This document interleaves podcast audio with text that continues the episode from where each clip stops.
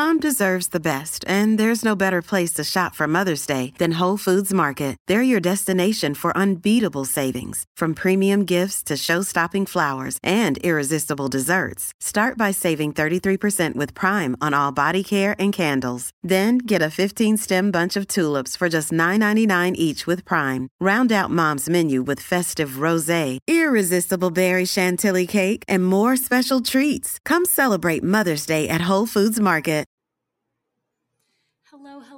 So I know we all want to be booked and busy. That is the goal as estheticians. But in order to do so, we've got to be booked. This episode is in partnership with Gloss Genius. Made for salons and spas, Gloss Genius is the only business management and payments platform that makes it easy to grow revenue and enhance the client experience. From a beautiful online booking site to powerful marketing tools and low payment processing rates, Gloss Genius empowers you to run your full salon in a stylish and smart way while feeling supported at every step. For 50% off for two months, go to the link in the show notes and enter code TTR22F. Now, without further ado, let's get back to the show. Welcome back to the treatment room. I know you've been on so many times, but just to give a brief introduction, I have one of the most respected names in professional skincare with me today, founder of Jan Marini Skin Research, Jan Marini herself. Welcome back to the show. Thank you, Tess. It's great to be back. I've been looking forward to this. Me too, me too. And today we have a range of questions, no one topic in particular, but these are some really great commonly asked questions. So we're going to pick your brain, Jan Marini. Are you ready? I love that. I love to get questions. Awesome. I'm ready. Okay, great. Well, this will be a little bit random, but we'll start with the first one. What is the best age to start using anti aging products or to do procedures? So that's kind of individual, but I'm going to kind of approach this a little bit from a statistical standpoint. So, statistically, the average age that a female will start using a skincare program or routine is 25. Now think of this. Think back when maybe the first time you walked up to the Clinique counter and you started doing the, you know, it's the the dramatically different the, the soap and the the toner and the dramatic different moisturizer or you you know went into the drugstore and you bought two or three products so it's usually 25 now 99.9% of the time if i ask somebody before the age of 25 if there's something that could change or improve about their skin the answer i'm going to get every single time is acne. So you don't hear people under the age of 25 saying things like, oh, well, I really need to have a product because I've got fine lines or I have, you know, all these weird textural changes. So in general, the number one concern is acne. And so we tend to keep the products in that age range very simple. It's really about acne and it's also about protecting the skin.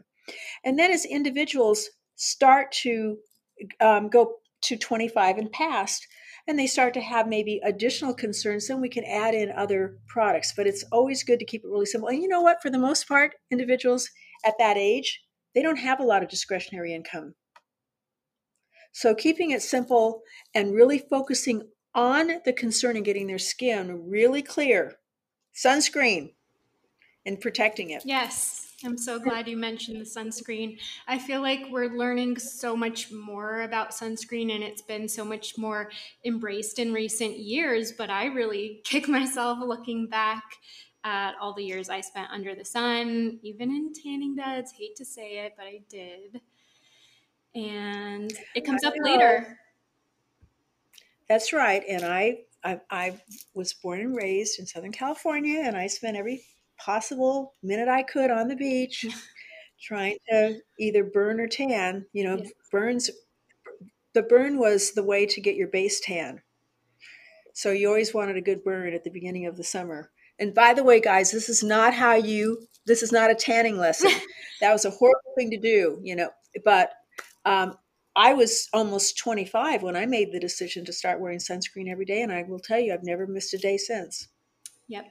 And I know you've mentioned before, Jan, that some patients might start a tretinoin or a retinol young. Do you think there's a minimum age for which somebody could start a retinol?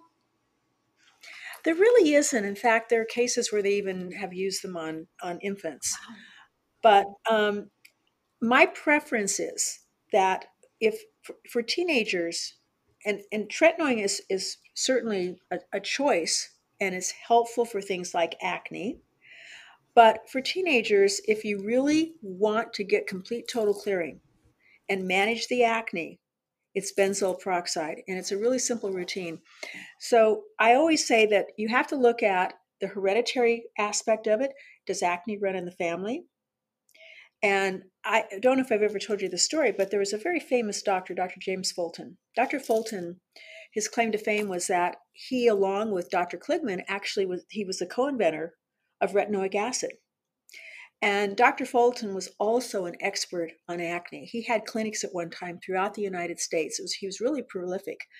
He started out as a biochemist, then went on to get his medical degree, and he had horrific acne. So he went in, he became a dermatologist. Now, when Dr. Fulton married, he had two children, a girl and a boy.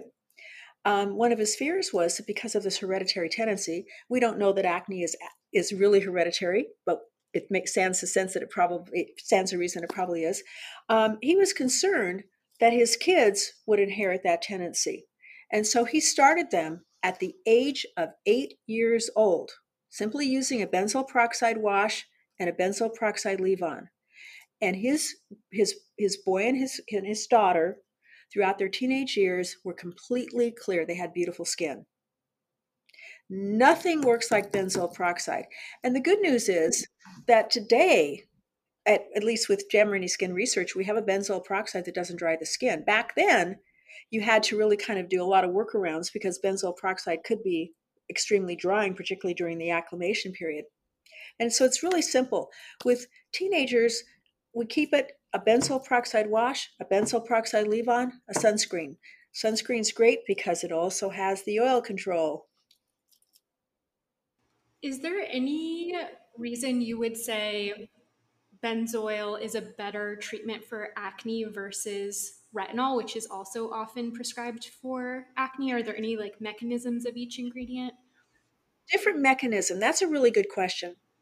So we don't exactly understand how retinoids work on acne, ex- except that they change. They seem to change the environment in the follicle, either by changing it in terms of some of the factors maybe are not as prominent, or in terms of of, of changing maybe the lipid profile. Um, but it the the main causative factor in acne, one of the causative factors, or I should say the main factor, is that the uh, cells that line the inside of the follicle stick together. And the the it's possible that a retinoid may help to sort of unglue that to some extent. But what happens is is that retinoids first of all are only known to clear acne by about 43%. That's the statistic.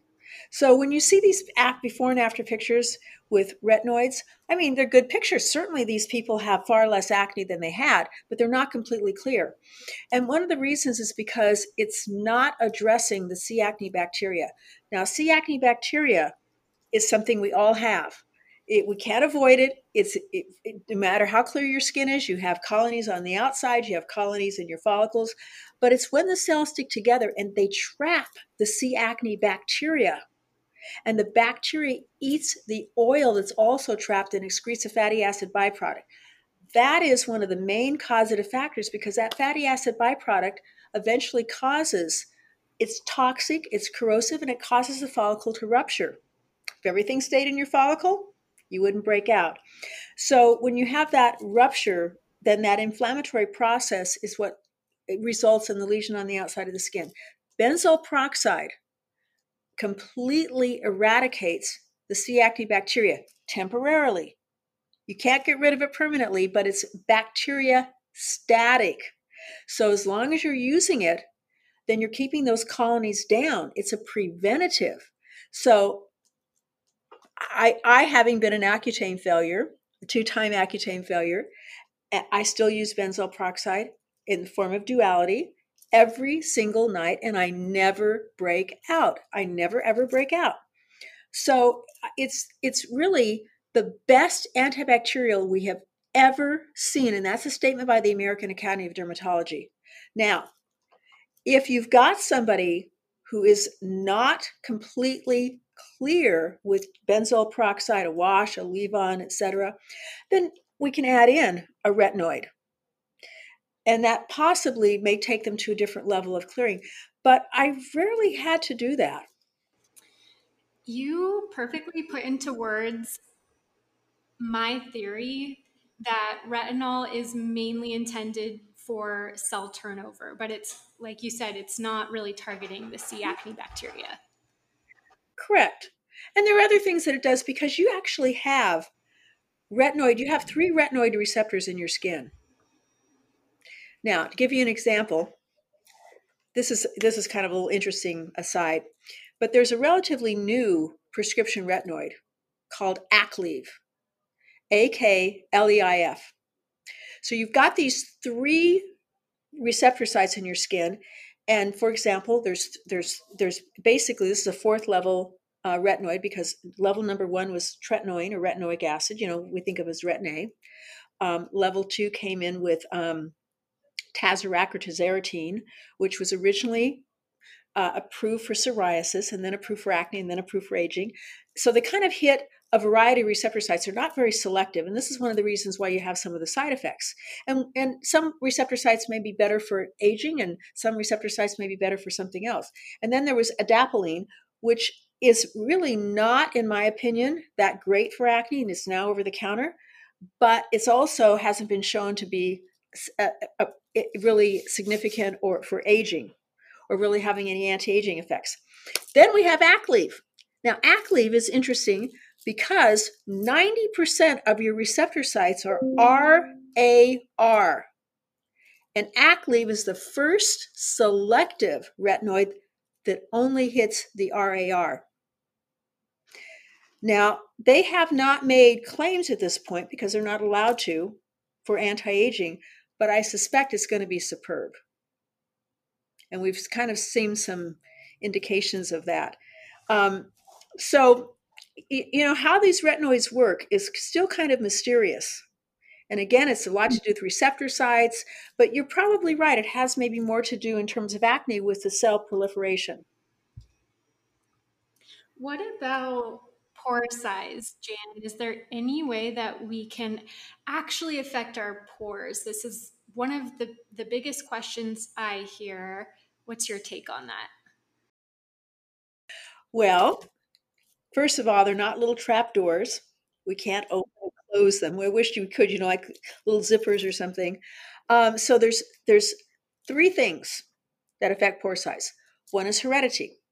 You know, you see people that just have this naturally very, very refined looking skin in terms of pore size. The second thing is retentive matter. So, if you've got retentive matter in your follicles, which is a non inflammatory form of acne, what happens is, is that those follicles have dilated in order to accommodate that. So, if you remove that retentive material, and this is one of the reasons why the skincare management system is so dramatic because it dissolves and dislodges the glue-like substance or cellular cement in the follicle. And people notice isn't you hear it all the time within the first day or two they'll say well maybe it's my imagination. My pores look so much smaller. So that's something you notice right away. The refinement is is is really tremendous. Now there's a third thing though that has a very distinct effect on follicle size and that is that your follicle goes down into the dermis it's a long hollow tube and your dermis is 80% collagen so it acts like a girdle around the follicle. And it's like Spanx, it keeps everything nice and tight. Now, you hit the age of 20, and what happens is you start losing roughly 1 2% or so a year of collagen.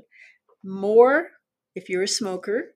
What about if you've been a sunbather? Maybe you're still sunbathing. Maybe you don't wear your sunscreen all the time.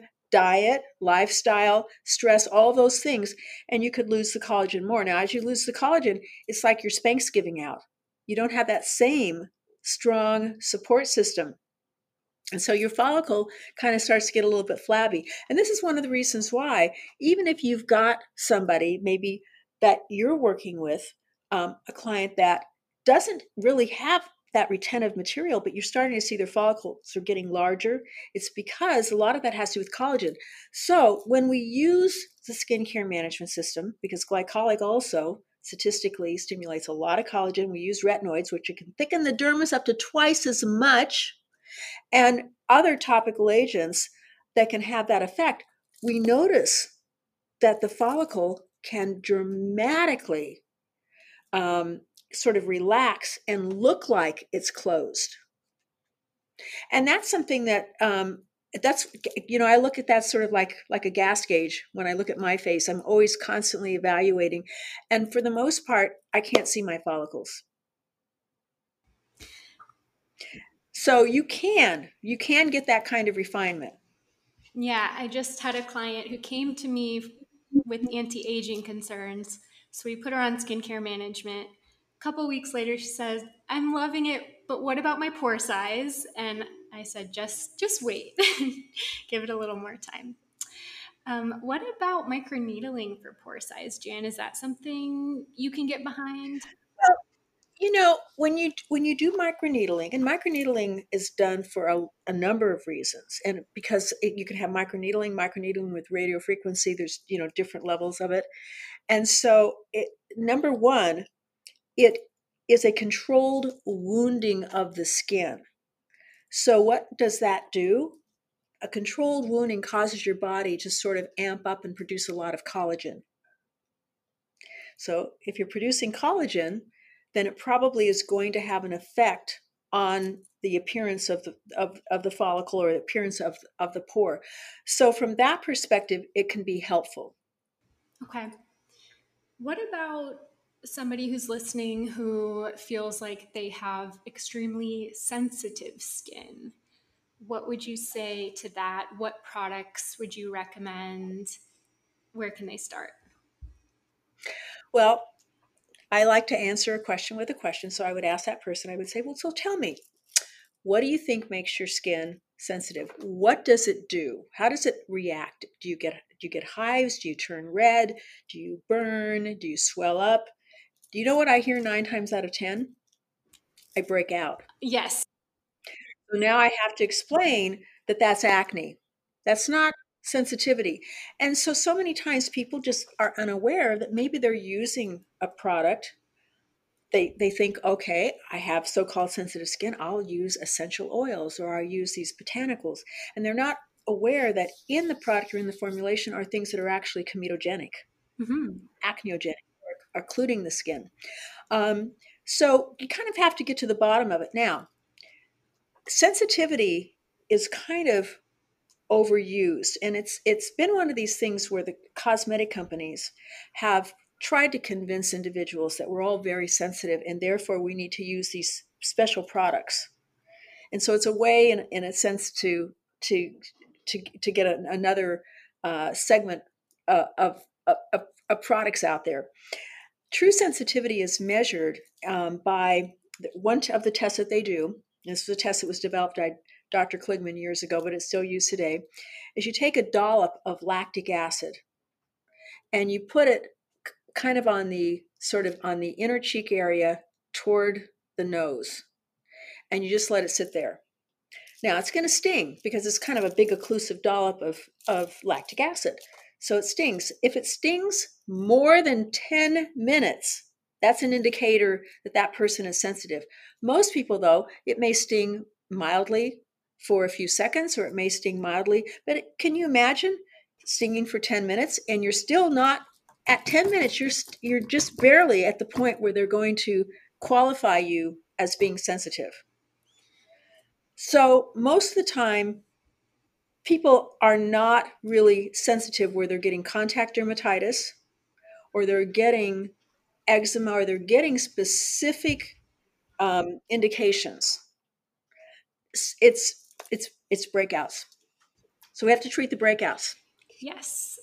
What would you say in terms of of purging? Is that something you feel like is a valid thing that occurs? Do you feel like it's not so valid?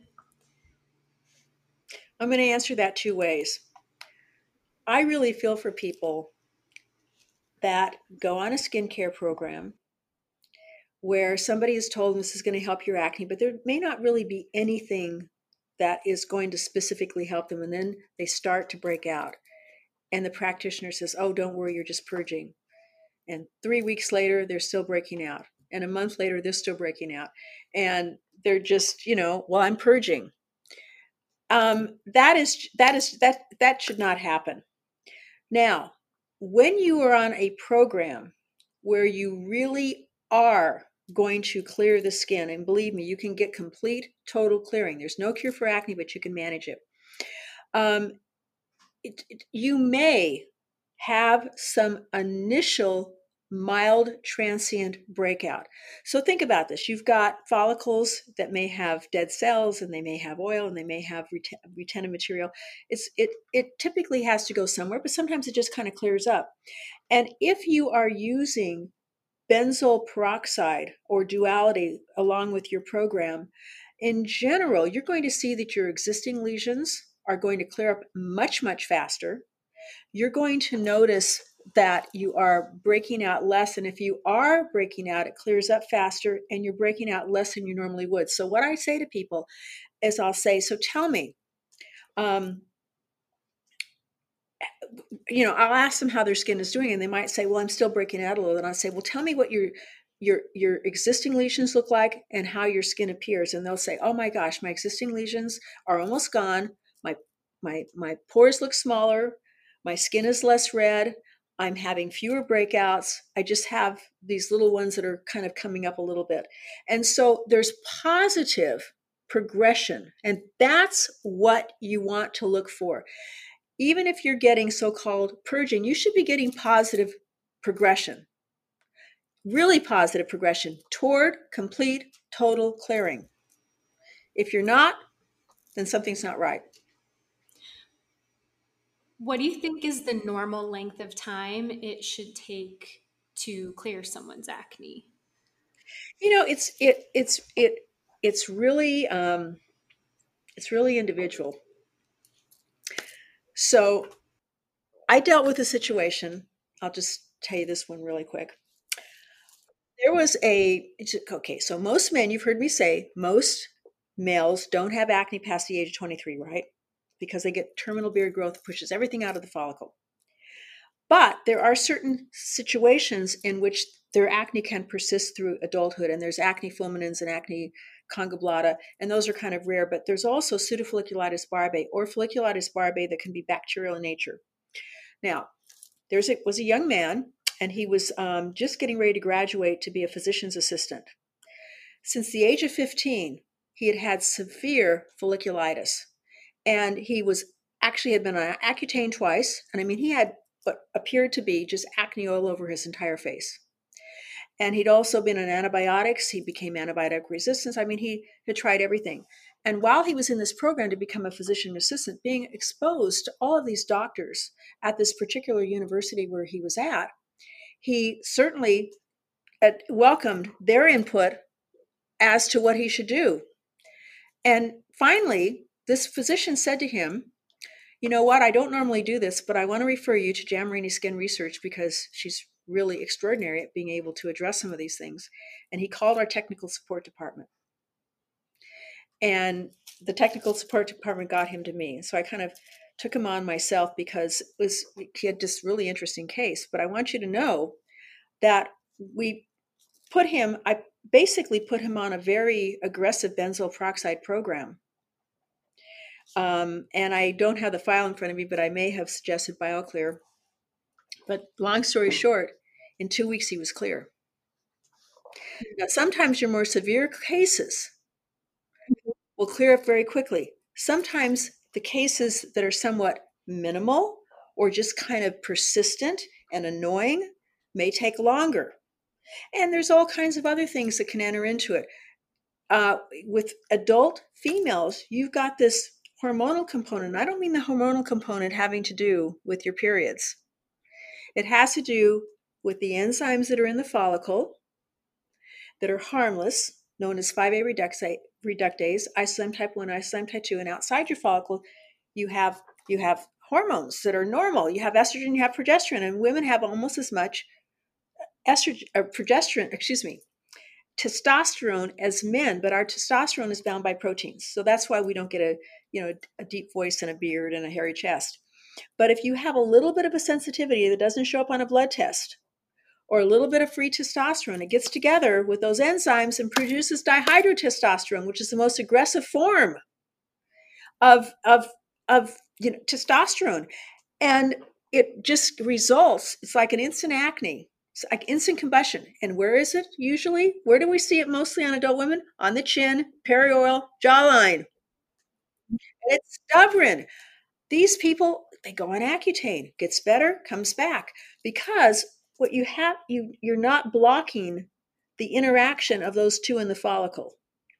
And so actually duality has something in it that can block that, which is sufficient for most people. But then there's we, we've got another little trick in our pocket that if we need to, we can tell somebody, talk to your doctor about low dose spironolactone. So it's so individual. And the other thing is, is that sometimes there's a dietary component. Let's touch on it. What are what what do you see are factors within a diet that can affect acne? Okay. Two, two things primarily that we, you know, kind of focus on currently. One is dairy. And we know conclusively that dairy causes or exacerbates acne. There's no doubt. The study was done on 47,000 nurses. It was repeated on the nurses' sons and daughters, and then there was two separate studies of 3,000 teenage girls and 3,000 teenage boys. And it's not because we give hormones to cattle, it's because we milk them when they're pregnant. And a cow in the wild will never allow a calf to nurse, it'll push the calf away. So, what you're doing is you're getting all these steroidal hormones that are in the milk. And it doesn't have anything to do with whether the milk is organic or whether the milk is, you know, you buy it at Whole Foods, you buy it at Safeway or whatever. It's just that it's what the cow is producing. And so we, in the US, we consume far more dairy than virtually anywhere else in the world. And it's milk and it's yogurt and it's all of these dairy products, ice cream, etc. So some people are probably more sensitive to that than others. The second part of this has to do with regard to diet, has to do with the glycemic load. So, acne is an inflammatory disorder, it's inflammatory based. Rosacea is inflammatory based. A lot of these skin conditions, lines and wrinkles, aging, that's all inflammatory based. Um, so, what when we in terms of the glycemic load, it has to do with how much sugar the food, how much sugar the food that we're eating produces. So it's not the glycemic index. So sometimes when you ingest something that you think is really a good food, it can turn into more sugar than actual sugar. And the, the example I always use is a piece of whole wheat bread that may be the best piece of whole wheat bread you can find and a quarter cup of sugar. And if you eat the bread, it'll turn into more sugar than sugar. So when we have a diet that's high in so called carbohydrates, and that's total carbohydrates, so you have to take everything into consideration. It's, it's bread, but it also is if you were, let's say, eating nothing but fruit, um, which is high in carbohydrates. But what that does is it tends to cause our insulin levels to spike. And as your insulin levels spike and they don't stay steady, your body actually produces more testosterone to take the insulin levels down. But if I were to, everybody's heard this before, but if I were to talk about the type of food you want to eat, if you go into a supermarket, you want to stay on the perimeter. What's on the perimeter? Meat, uh, fish, um, lean meats, um, meat substitutes, produce, uh, vegetables, fruits, etc. And so it's about just eating a very healthy diet, but keeping it low carb. And actually, in terms of from an anti-aging standpoint and longevity standpoint, if we if I were to line up some of the absolute top researchers from Harvard University, Yale University, Princeton that are really on the cutting edge of aging and longevity, they would all agree that today the number one probably best way to eat in terms of cutting down inflammation aging is an inflammatory disorder um, is low carb eating and healthy eating i'm actually reading i don't love the word diet but just in terms of the scope of what somebody's eating. I'm reading the South Beach Diet right now, which was mm-hmm. originally designed for heart attack patients, but there's lots of interesting information in there about the diet being applied to PCOS or those with acne or other conditions that are affected by mm-hmm. insulin. You know, and that's a good point. And I agree with you. I I I probably without thinking use the word diet, but it's really I always try to stress it you have to figure out a way of eating. And that is how you live your life. So it's not about, you know, the, the word diet indicates that somehow you're going to start something and eventually you're going to stop it. It's it's it, it, it by its very the way that we define it is that somehow it's temporary. And it's it's designed to reach a, a goal as opposed to there, there should be a way of eating that you can live with. And i always say i eat anything i want within my way of eating. I don't restrict myself Same. to anything. Right right. So last night for dinner and i'm still thinking about this because i had this great dinner I, I took an entire spaghetti squash and i cooked it and then I put tomato sauce over the top. And so, I, and I actually love that when I do that.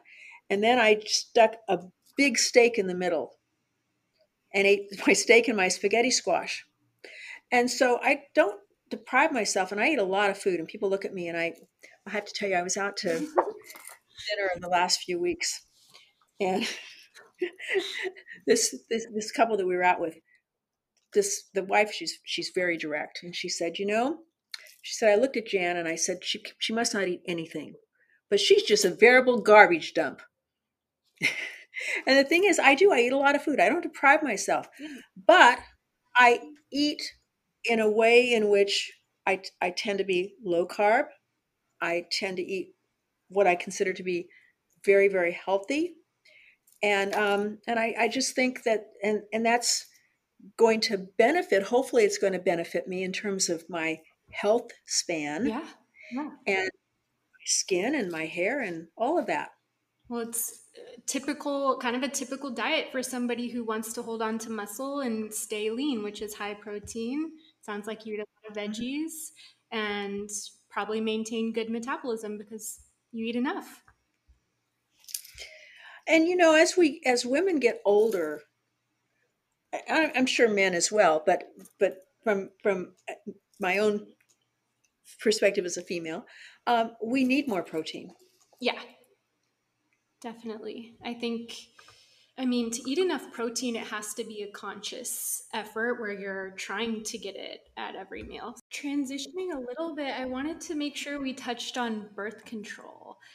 How do you see that playing a role in acne? That's that's another great question. Okay. So the birth control that was originally approved for acne was Ortho Tri-Cyclen. Now Ortho Tri-Cyclen, there's nothing about it that's magic for acne. There's many birth control pills that are exactly the same. It just as they went through all of the FDA trials and everything to get the approval. And that probably costs a huge amount of money. Now, the statistics are that one third of the time, on Ortho Tri-Cyclen, acne will get better. Probably because the estrogen in the Ortho Tri-Cyclen puts more binding around testosterone. One third of the time, the acne doesn't get better and it doesn't get worse. And one third of the time, it gets worse. So I, I'll never forget, I had a, a case study of an individual who had beautiful, perfectly clear skin. She went on Ortho Tri-Cyclen, had horrific acne. Now, in terms of the birth control pills that, in my opinion, have the best response in terms of helping with acne, it would be Yaz and Yasmin. Now, Yaz and Yasmin both have a, I guess you could say, a chemical in them that is related to spironolactone. And what spironolactone does is it puts a wall up between the enzymes in the follicle and the testosterone so they can't get together and shake hands and make dihydrotestosterone. And that's why low dose spironolactone is a miracle for individuals who who can't get past that. Um, and so Yaz and Yasmin have that. And what a lot of physicians will do with their patients that are really um, very suffering from acne is they put not only put them on Yaz or Yasmin, but they'll also put them on maybe 25 milligrams, very low dose spironolactone along with that. Um, mm-hmm. So, you know, birth control is one of those things. And, and oh, by the way, so I'm glad you asked this because another thing that happens is the birth control in which either it's an IUD that's impregnated with hormones or the pellets that go under the skin that also are impregnated. And once they're in there you know you can't you can't take that back. Um, even in the journals there is discussion on having a much higher rate of acne and over and over again i've seen individuals that didn't have acne mm-hmm. who developed acne mm-hmm. or if they had mm-hmm. acne it was like throwing gasoline on the acne and even though you may be able to make it a little better until they change that birth control method, it's just almost impossible to get them clear. Yeah, I agree. I see so much of that. And when you say low dose spy, Spiro or spironolactone, what do you consider low dose? Under 100? Low dose is typically 50 to 150 milligrams. So 150 would be on the high side. Okay. And I'm going to say a, a good average dose for a lot of people, you talk to their physician, was probably 50 milligrams. So when we say low dose, if, if it tip, this is a high blood pressure medication, it's been around well over 50 years. It's considered to be very safe. And when we say low dose, if you were taking this for high blood pressure, you might be taking 500, 1,000 or more milligrams a day. So this is considered to be very low dose. My last question for you, Jan, is about makeup. What types of makeup should an acne prone person be looking for? I think this is so important. So, years ago, I used to actually keep a list of foundations because there were so many acneogenic ingredients out there. And I'll tell you what the worst was. The worst was this was at a time where it was huge because they came out with oil free makeup. Everything was oil free this, oil free that. Well, oil free at that time was defined as no mineral, vegetable, or um, you know animal oil in there. And what that did is it left this huge gap for synthetic oils. So synthetic oils would be things like isopropyl myristate, isopropyl palmitate, um, there's there's a whole range of these ingredients that are highly comedogenic. They have the highest rating for acneogenicity, but they feel great because a lot of times people think, "Oh, that product feels real thick; it's going to occlude my skin." No, it could be a very thin product. It has nothing to do with the viscosity. And so these oils had tr- tremendous, these synthetic oils, tremendous spreadability. They felt great on the skin, and they were putting them in a lot of foundations. And so I, I had to keep a list. Now, today, the good news is it is rare that I ever come across a foundation that has something like that in it. I do recommend that people don't use powder based makeups. I don't mean just talc powder talcum powder, yeah, or talc, excuse me, talc based powder, um, but I'm talking about um, foundations that typically are in a compact that are actually meant to be a foundation, but they have a, a powder base to them. Uh, they tend, in most cases, to be pore clogging. And actually, MAC makes one. And when I would get new sales executives in for training and they had acne, I could tell you nine times out of 10 that was the foundation they were wearing. Do you feel like that goes for all makeup? Maybe like bronzer, blush, stick products? So some of that is individual. Now, it used to be that with blush, there were certain dyes yeah. that they ah, would put in there that were comedogenic, but for the most part, those are not used any longer. Um, so we don't have to worry about that so much. But there can be some individuals, for example, a lot of people think, well, mineral powder is a great safe. But I'll, I will tell you that when mineral powder is made, it would be like putting rocks on your face if they didn't put in the uh, bismuth, bismuth, oxybismuth. Now, oxybismuth is a reaction that happens when you smelt iron and copper. And so, what it is, it, it gives the, the mineral powder opacity and smoothness so that when you put the mineral powder on and some feels even smoother than others sometimes can they don't feel as smooth as a talc based powder but they can you know feel smooth some uh, uh, smoother than others and oxybismuth in some individuals that can react and it can and it can just for that individual can possibly be acneogenic and it could be that what happens is you react negatively to an ingredient it causes inflammation. The inflammation aggravates the tendency to acne. Mm. So it's kind of it's it's different for different people, and I always say that there's nothing is impossible. Yeah, totally agreed. You know, how many times have you heard somebody who works for a cosmetic line like an you know Estee Lauder mm-hmm. or L'Oreal or something? My goodness, We've never had that problem. We've never seen anybody ever with that problem. Every nothing is everything is possible. Yeah, I think that's why it's even difficult to make hard rules. It really it can depend on the individual. It does. And what we do is we use ingredients that on this the the, the, the acneogenic rating scale goes from zero to five. Zero would mean that there, it has never shown a tendency to cause acne or exacerbate acne, and even ones typically are very very safe because you've got to be able to make a product. You can't just otherwise we'd be handing people, you know, basically bottles of water. So I try to work with nothing but zeros. But does that mean that there will never be anybody that will react because you could still be allergic to something? And at, at the same time, um, there are people who occasionally that use products that are on the higher end of the comedogenesis scale. They may not react, but in general, if you've got acne, a tendency to acne, or even if you don't have acne, you're playing with fire when you're working with comedogenic ingredients. And a good one is that we hear so much about things like, oh, it's natural, coconut oil. Well, coconut oil rates a five. So you just, you know, it's it's also you kind of have to look at a formula and take it apart.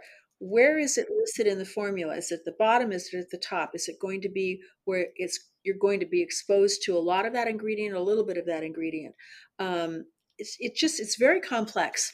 Making a skincare product is to to make it efficacious, actually have a certain result is more difficult than making a prescription pharmaceutical product because prescription pharmaceutical products you have an active ingredient that you've gotten through the FDA. You didn't put it with a bunch of other ingredients, otherwise, they would never approve it because they couldn't tell what's working. So, in general, it's going to be in a formula that is so simple. It's going to be water, it's going to be some kind of mm-hmm. cream or ointment, the active, and a preservative. That's it skincare ingredients and makeup, look at that list. Look at com- how complex it is. How do you know if it's really going to work? It's going to make your skin condition worse, if it's going to make it better. And so, really studying that and researching that is it's well, it's pr- pretty much a full time job, Mhm. and it's you know there's a lot of complexity to that. Yeah, and I think there's a big benefit in a more complex formula that has a balance, such as we were talking about duality. It's not just the benzoyl and the retinol, there's peptides and other ingredients to balance those active ingredients. So it's not just like one hard blow to the skin, it's cushioned. And you you know you you you have to think about when you think about acne, for example, what I tried to do with duality is number one, there is C. acne bacteria, which is a huge part of the ac- of, of acne. Secondly, we've got the cell proliferation. We have certain conditions in the follicle where the follicle, you know, why did the cells start sticking together in the first place? And so you you have a retinoid that hopefully can help to sort of mitigate that. Then you've got the issue with the hormonal issue where they get together and they produce dihydrotestosterone. So we have something in there that blocks that.